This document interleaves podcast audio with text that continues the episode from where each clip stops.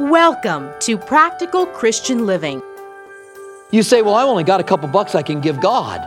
You understand that it's about your heart and you giving, right? God's not up in heaven going, I just don't have any money. I just need to get some money. And think I'll touch a couple millionaires to get some money because I need a lot of money. A couple dollars, eh, I don't want that. I want that guy's money. It's not God. God wants you to give and be generous and to be a channel, no matter where you're at. God doesn't care how much money we give. He does care about the condition of our hearts when we give it, though. Just like the widow who gave everything she had, it wasn't much, but it touched God's heart because she gave when she had nothing. Unlike those around her, who gave simply because they could, but not because they were looking to bless others and glorify God. Here's more from yesterday's message out of 1 Timothy 5 1 through 16 with Robert Furrow. I think God wants us to be generous because He is a generous God. And we are like Him when we're generous. And so then He gives this verse, and this verse is often misused, but I say to you, He who sows sparingly will also reap sparingly. He who sows bountifully will also reap bountifully. God is saying if you're generous and you give, that God's going to give back to you generously. If you don't give generously, then God's not going to give unto you generously because you're like a channel. As you give, God gives unto you. Uh, there's other verses that say this. The Bible says, Give and it will be given unto you, pressed down, shaken together, and running over will men give unto your bosom. The Bible says, Cast your bread upon the water, and it will come back to you. Now, God is not giving us these verses to appeal to our greed. These guys that, that now, a new teaching out there is that God wants you to be rich. And this isn't a new teaching, it's been around since I was a teenager. It's been a while. That God wants you to be rich, and the way you get rich is to give to their ministry, which is always a crack up. Anybody else see a conflict of interest here? Just kind of wondering. God wants you to be rich, and the way you get rich is to give to me.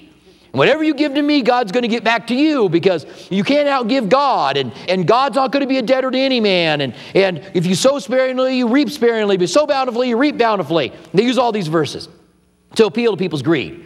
So that someone sitting there goes, Wow, God wants me to be rich. And then, of course, you say, What a coincidence. I want to be rich. And God wants me to be rich. And so, well, we agree on this. So I'm going to give to this guy in order to. Get, God never gave those verses so that you would become greedy and want to be rich by giving. God gave us those verses so that you would be generous, so that you would know, you know what? I might be struggling a little bit, but I can give because God will take care of me. And if I give bountifully, God will bless me bountifully. If I give sparingly, God will bless me sparingly. He's going to take care of my needs. And the Bible says, Test me in this. God said, Test me in this in Malachi. And uh, when he was talking about the children of Israel not keeping the law, the real law, and they were robbing from God, God said, Test me in this. I think that that, and they use that verse now, test God in this. And I think to some degree, well, yeah, it's God's word. God said that if you give sparingly, you receive sparingly. If you give bountifully, you receive bountifully. So, hey, give and look at God provide for you. And I think that God will because He wants us to be generous. But then He goes on to say here in verse 7 let each of you give as he purposes in his heart. What you give is based upon a prayerful decision by you. You get to purpose in your heart what you're going to give. Periodically, I'll have people come up to me and say, Pastor Robert, how much should I give? I want to say to you, first of all, it's probably not a good idea to go and ask pastors how much you should give. Because their next question might be, well, how much do you have? Got to have all the information in order to tell you how much you should give.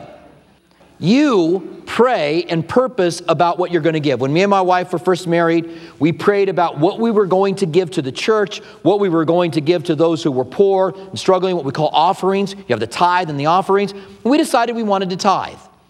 Now, we're not under any law of tithing, right? We've already covered that. 10% I think is a good number. And we had decided, you know what? That's what it was before. That's what Abraham and Jacob did. That's what we are going to do. Not because we had to, not because anybody forced us, not because anybody made, not because we thought we were going to get it by God if we didn't do it. We were going to be cursed by God, not because we wanted to make sure that we were living in the blessings ah, ah, of God, but we simply felt this is what God wants us to do by prayerfully deciding. You get to do that. You get to choose. You, God didn't want anybody telling you how much you have to give. God wants you to prayerfully make a decision and purpose in your heart what it is that you're going to give. Prayerfully make that decision, and then do it. He goes on to say in verse 7 Let each one gives as he purposes in his heart, not grudgingly or of necessity. God didn't want you giving grudgingly. That's the last thing he wants. When I was in my, I was probably 20 at the time, and I heard a, uh, a guy, he was asking for money on TV which was common back in the late 70s and early 80s. These guys would get on, remember the cry, oh, we're going to have to close the doors. to which I would say, please close them because I don't want to see this spectacle anymore. I'd love to never have to see this spectacle again. And then he said this just give. It doesn't matter what your motive is, just give. And even then, even at 20 years old, I remember saying, that's all that matters. That's all that matters is your motive. How much you give is not the key. Your motive in giving is the key. Remember the woman that went up to the, the what was the agape box in the temple? And she put her two pennies in. She was poor, the widow. And a bunch of people had come and given a lot of money. Jesus said to his disciples, Behold, I tell you the truth. This woman has given more than any of them because she gave out of her need, they gave out of their abundance. She gave more than what they did. So to God, God doesn't, you say, Well, I only got a couple bucks I can give God you understand that it's about your heart and you giving, right? God's not up in heaven going, I just don't have any money. I just need to get some money. And I think I'll touch a couple millionaires to get some money because I need a lot of money. A couple dollars. Eh, I don't want that. I want that guy's money. That's not God. God wants you to give and be generous and to be a channel, no matter where you're at. Now, not grudgingly. If any of you give to God grudgingly, don't give. Don't give if you're going to give grudgingly. Ladies, if your husband comes home on your anniversary and he's got flowers in his hands. And you see him and you go, Oh, you got me flowers. And he goes, Yeah, I got you flowers. Here they are. I hope you like them. You're always saying, I don't get flowers. I don't get flowers. I don't get flowers. I don't get flowers. So I went by and bought you flowers. There they are. How do you like them? How do you like them? Now, ladies, are you going to be happy with your husband at that point? Or are you going to say to him, You're a jerk? That's probably what you're going to say, aren't you? Not going to be saying you don't bring me flowers, but you're a jerk that you do that. You don't want those flowers from him at that point, right? They don't mean anything to you. How much did they cost him? $8.99 at Albertsons, the flower department, right? You don't want those flowers at that point. Well, God doesn't want it from you when it's grudging. God wants a heart that, that loves to give. Look at what he goes on to say. He says, Let each man give as he purposes in his heart, not grudgingly, or of necessity. These pastors that teach the law of the tithe, and tell people you're cursed if you don't tithe, and if you want to be rich, then you've got to tithe. They're telling them to give out of necessity. God doesn't want that. God doesn't want you to give because you have to. God wants you to give because you want to, because you choose to. He says, not grudgingly nor of necessity, for God loves a cheerful giver, and God is able to make all grace abound towards you, that you, always having all sufficiency in all things may have an abundance for every good work. Note the word sufficiency in the middle of verse 8. Always having all sufficiency. God isn't promising that He's going to make you a millionaire or He's going to make you rich if you start giving. God's saying, I will take care of you. I will make sure that you have what you need. Now, those are some basic principles of giving. Turn with me now back over to 1 Timothy chapter 5. Now that we have a little bit better understanding of biblical giving, of the direction God wants us to, to, to give. I also want to say this too as we wrap up this point and move on to the next. It's interesting, people who are poorer give more money than people who are rich. People who are rich may give more in dollars, but people who are poorer give more percentage of what they have. Isn't that interesting? Not that you guys on this side are poor and you guys on this side are rich, by the way, as I point to one side or the other. It's just an interesting concept. Because when you don't have money, you think, well, when I have money, I'm going to do it. But if you can only afford to give a dollar or five dollars or whatever it is that you purpose in your heart to give, you might not think that's very important, but to God, it's incredibly important because it's not about the money. You say, well, I don't know how much a dollar or five dollars would go towards the electric bill at the church. The reality is not very much. It's the reality because the bill for electricity here is, you know, unbelievable. But that's not what matters to God. Again, God's not up in heaven. Well, I'm broke. I don't know what I'm going to do. It's our hearts as we give. And if you have $10 today and I say to you, listen, give everything to God, you go, oh, I got 10 bucks. That's easy for you to give. There you go. I gave everything to God. I gave 10 bucks. But if you have a couple hundred thousand dollars in the bank and I say to you, give everything to God, you go, eh, I don't really know if I want to do that or not. It's much harder to give that $200,000 to give everything than it is to give that 10. And I'll say, while you're struggling financially, you have an opportunity to give everything to God. You have an opportunity to give. So even though it may cost you and even though you don't have much, I believe it's important for us. And you might say, well, I think it's important to give to those who are needy, and I'm the needy. I'll stand outside and people can give to me because I'm struggling right now. There's always those that are more needy than what you are. There's always those that need help, and, and looking for a way to be able to bless them, I think, is important. All right, now we come to uh, 1 Timothy chapter 5. There's a benevolence fund at our church. That fund is there to help those that are struggling. The Bible says, do good to all men, but especially to those of the household of faith. So it's divided up into two parts. There's part of our benevolence fund that is for people that attend this church, to Christians. And if you're struggling financially, we've got a fund to be able to help you. Again, I understand it's humbling to go and ask. We want our deacons to be gracious when you go and ask for that, and you should know that that fund is there. And if you need it, it's there. A portion of everything that's given to the church goes to a benevolence fund. And a portion of that goes to those in the church. And then there's another portion that goes to those that just need help. They don't need to be Christians. They could be, you know, whatever. We'll, we'll help them because we believe that God calls us to minister to the poor. So it's divided that way. But those resources are limited. They're, not infinite. We have a limit to how much we can help, so we have to decide. And years ago, we had to make some decisions. What kind of things are we going to pay for? We decided, for example, I don't know where we stand now on the benevolence fund. The deacons oversee that, so I'm not sure of all the details. But we decided years ago, you know, we'll pay electric bills because people got to have their electricity, but we're not going to pay a phone bill because unless there's some, you know, outstanding circumstances that they need to have a phone for their own safety, because uh, they could do without a phone. So we kind of had to make those decisions. That's what this chapter is about. They're giving to a group of, of widows. Remember that the government of Rome, the city of Ephesus, that this letter is written to, did not do as good of a job as the government of the United States in caring for those that are, are struggling. Now, I don't know how you feel about the welfare system or the, I don't know what the, the dollar amount is that our government spends to take care of those that are struggling. The money could probably be spent better. They're probably not as efficient as they could be, right? I think we would all have complaints about the way it's used. But I also think the most of us would say, I'm glad our, our country does that. I'm glad the city of Tucson has money that they use to take care of poor. I'm glad the state of Arizona does. I'm glad the United States does. I wouldn't want to be in a country that didn't do that. I'm glad that they do. I might not agree with the way that it's run completely, but I don't agree with the way the DMVs run either, all right? And I go down there and register my car. So we understand that. The city of Rome could care less about the, the, the nation of Rome could care less about the poor. The city of Ephesus could care less about them. So when someone in the church would find themselves in a position where they were no longer cared for, there was no social security.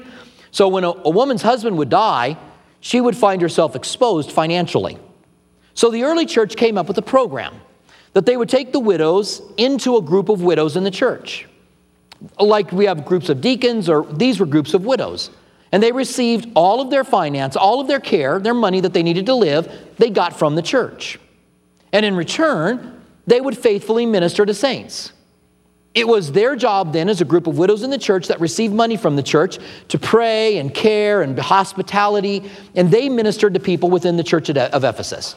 So it was kind of a welfare program that they had within the church for these widows whose husbands had died and otherwise would be out on the streets and who knows where to be able to provide for them. But the money that they had in Ephesus wasn't, it was limited. So they had to decide which widows do we help and which don't we help. And what we're going to see is that he decided, you know what, if widows are younger, then don't bring them into this number. If widows are younger, tell them, go out and marry somebody, all right? Go out and find a new husband. Have some children, keep a house. The way that he says this here in our culture, 2,000 years later, is a little bit stinging, okay? When we read this, we go, whoa, wow, Paul really said it there, didn't he? Remember, he's writing in a different culture. If he were writing these same words today, he would word them differently, but the principles would still be there. So, what we're looking for here is the principles that he talked about, and I find several of them. The first thing that I find is that he tells us that we are to treat each other like family. Look at verse 1 of chapter 5. Do not rebuke an older man, but exhort him as a father, younger men as brothers, older women as mothers, younger women as sisters, with all purity. This is a way for us to maintain purity within the church, that we realize that we are family. And to older women in your life, in fact, it's a way for you to maintain purity within your life as you interact with women. Older women as mothers, younger women as, as sisters. For, for me, I treat younger women as I would treat my daughter, older women as I, I would treat my mother. And there's purity that's brought into that. But he also brings in the idea of a family. And then he says, honor widows who are really widows. This is concerning the number of the widows that they brought in to minister to the body, cared for their needs, and minister to them. When he says really a widow, he doesn't mean that their husband has died, because all the widows' husbands had died, but some of them had family that was rich that could take care of them. And he's going to say, if you've got family, then don't come and become part of this number of the church, of these widows in the church. Let your family take care of you. If you're young, go out and remarry, find yourself a way to care for yourself, and don't enter into this number. He goes on to say then in verse 4 But if any widow has children or grandchildren, let them first learn to show piety at home and to repay their parents, for this is good and acceptable before God. It's good and acceptable before God that you take care of your family. As your parents get older, to care for them. As there's needs in your home and your family, take care of them. Now, she is really a widow and left alone, trust in God and continue to supplications and prayers night and day in other words, she has to have a certain spirituality before she can be brought into this number at the church. But she who lives in pleasure, the word there really is indulgences, is dead while she's living. He says, if you're living for stuff, then don't come and be a part of this group of women at the church. If you're living for stuff, you're dead while you live. If you're living for indulgences, you're dead while you live anyway. And these things command that they may be blameless. But if anyone does not provide for his own, especially those of the household of faith, he has denied the faith and is worse than an unbeliever. Those are some strong words. It says that if, if you just, you know, you don't have a job and you're just kind of kicking back and you're not really providing for your family, he's saying, get a job, get a haircut, pull up your pants, go out and go to work. Now, that's my paraphrase, okay? But that's what he's saying. Here, there's another passage where Paul writes and he says, Tell those who are not working among you to get a job so that they can give, so they have something to give to the poor. How important was it to give? He was telling them, don't go out and get a job so you, you know, stop being a free loafer. He said, go out and get a job so you have something to give. Rather than being the person that receives, go out and get a job so you can be on the other end of it and you can be one who gives. So he's encouraging them in a very strong way to provide for their family. And then he says, Do not let a widow under 60 years be taken into the number and not unless she has been the wife of one man, well reported for good works, if she has brought up children, if she has lodged strangers, if she has washed the saints' feet, there we go with feet washing again, if she has relieved the afflicted, if she has diligently followed every good work. Now, again, this is the number of the widows that are there ministering to the body now. If she hasn't been a spiritual woman, then she wasn't to be taken into that number because they were now working on behalf of the church. He says, But refuse the younger widows for when they have grown, have begun to grow wanton against Christ, they desire to marry, and having condemnation because they have cast off their first faith. And besides the learning to be idle, wandering about from house to house, not only idle, but gossips and busybodies, saying things that they ought not to say. Therefore, I desire that younger widows marry, bear children, manage a house, give no opportunity to the adversary to speak reproachfully. Now, again, those are a little bit stinging when we read them, we go, whoa, I don't know that I would say it that way. Might want to be a little bit more politically correct, Paul. But politically correct writing wasn't around back in 60 AD. But he's basically saying if a woman is younger and she's widowed, let her go ahead and get remarried, manage a household, and continue on in ministering that way. Don't be taken into the number.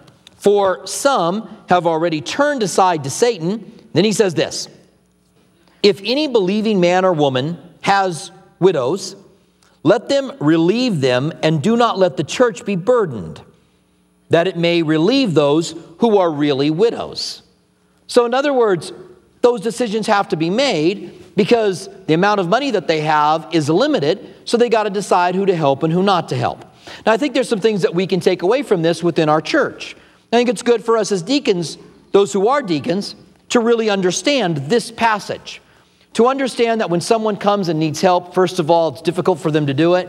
To understand there's ways to really help and not. So sometimes people come and ask for help, and we ask some personal questions about your finances and, and you may get mad at us. We've had that before. I came and you guys asked me about my finances, and you understand what we're trying to do, right?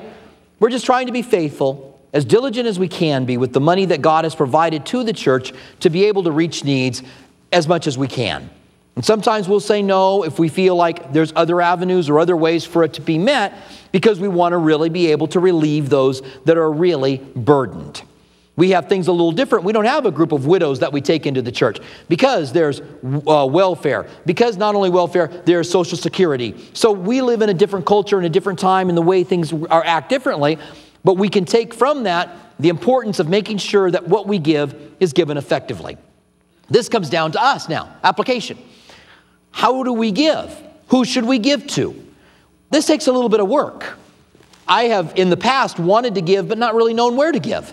And so I've had to do some research about those that I have chosen to give to. And there are certain ministries that I give to. There are there's ways in which I give to those that are poor. You can give directly to the benevolence fund at the church if you want to. You just have to write in your check for the benevolence fund or 50% of it to the benevolence fund. And more than what we normally put in there would go to the benevolence fund. You can give online to our Practical Christian Living Foundation, which we do programs for hungry, thirsty, naked, sick and imprisoned. We kind of take those five things Jesus talked about and we reach out around the world to meet those needs.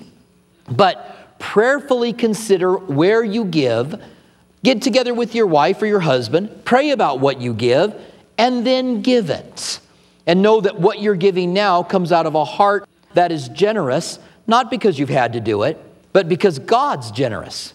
The Bible says, For God so loved the world that he gave his only begotten Son the Bible says every good and perfect gift has come down from the Father of lights. The Bible tells us, thanks be to God for his indescribable gift. God is generous to us, so generous to us. He's given so much to us, and we become like him when we are generous. When we say, Lord, I want to give, and I want to be able to give generously to those that are struggling and in need. And I believe that when we do that, we are pleasing to God when we do it with the right heart when we do it, we're not grudging. When we do it not out of necessity, but because we have chosen to do that. Stand with me, would you? And let's pray together. Father, we want to thank you for this section of Scripture that helps us to understand this um, group of widows that you ministered to through the early church in the culture that they grew up in, in or that they were in in Ephesus in, in Rome. Lord, we want to be as effective as we can be to those in our midst that are, are struggling. We want to give out of a generous heart. We pray that we would give the right way. Lord, for those of us that are in ministry, Lord, help us to never manipulate. Help us to encourage people to give the right way as you encourage through the pages of Scripture. We thank you, Lord, that there are these passages that speak to us about this because you want us to be generous. We pray that you would bless uh, what we've learned here today and um, help us to be those that give bountifully, not those that give sparingly. We thank you for this. In the name of Jesus, we pray. Amen. Thank you for joining us for Practical Christian Living with Robert Furrow. We hope that our verse by verse studies truly help you to see that God is real he wants a personal relationship with you, and His Word is life changing. If you'd like to hear more of Robert Furrow's teachings, visit calvarytucson.com. For our local listeners, we invite you to join us at one of our two campuses. Our East Campus at Speedway and Camino Seco meets Saturdays at 6 p.m. and Sundays at 9:45 a.m. Our West Campus south of Palo Verde and I-10 meets Sunday mornings at 8:30 and 11 a.m. Our midweek service times are Wednesday evening at 6 p.m. at our East Campus and 7:15 p.m. at our West Campus. If you prefer, you can watch our service at live.calvarytucson.com and also on our Facebook page and YouTube channel. Our online campus is available during East Campus service times. If Practical Christian Living has blessed you and you'd like to donate, please visit pclaz.org. That's pclaz.org,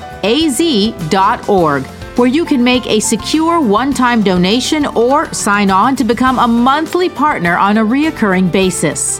Have you accepted Jesus into your life, or do you have questions about salvation? We'd love to hear from you. Email us at saved at calvarytucson.com. And don't forget to follow us on social media Instagram at Calvary Tucson or Facebook at Calvary Chapel Tucson. We want to remind our local listeners that you can watch Practical Christian Living TV Sunday mornings at 8:30 a.m. on KGUN 9. Thank you for joining us for Practical Christian Living.